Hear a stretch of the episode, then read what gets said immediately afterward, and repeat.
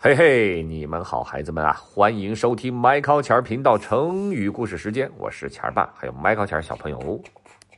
好了好了哦，嗨，你们好，小朋友们，我是麦狗强。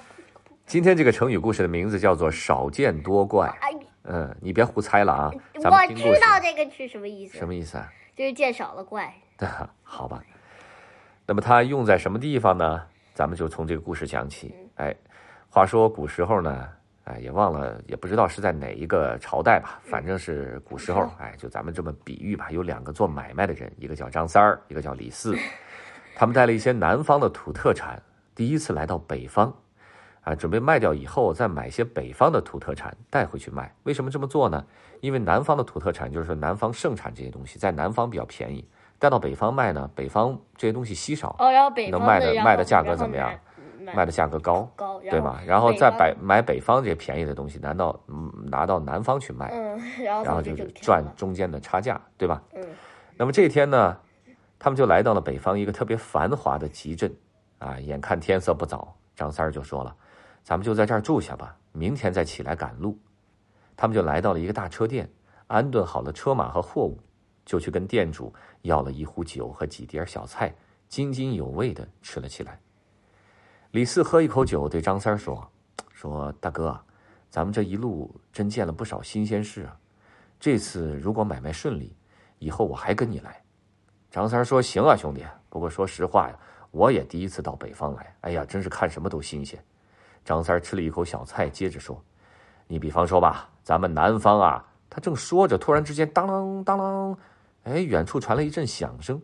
张三的话可就被这突如其来的声音给打断了。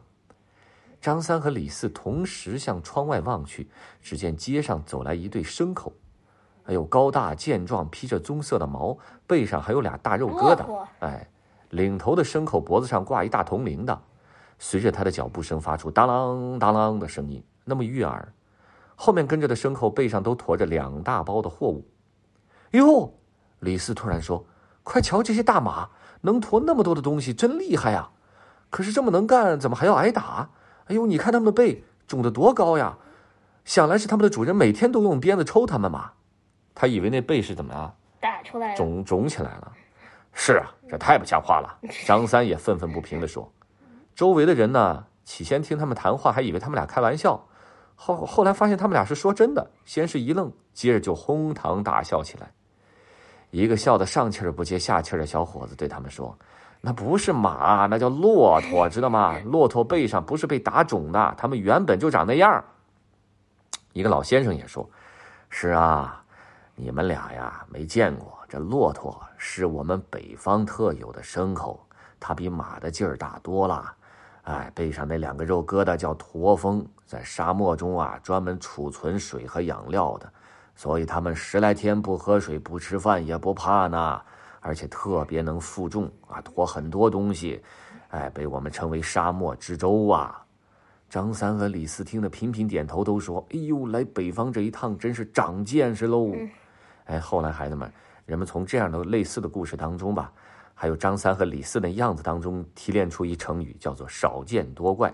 现在咱们一般是用这个成语来比喻一个人的见识太少，看到的东西太少，对外面的世界认知太少，遇到别人看来很普通的事情都得大惊小怪，嗯知道吧？嗯啊，比如说在外面看一个摩天轮，哇，天哪，这是什么呀？太棒了！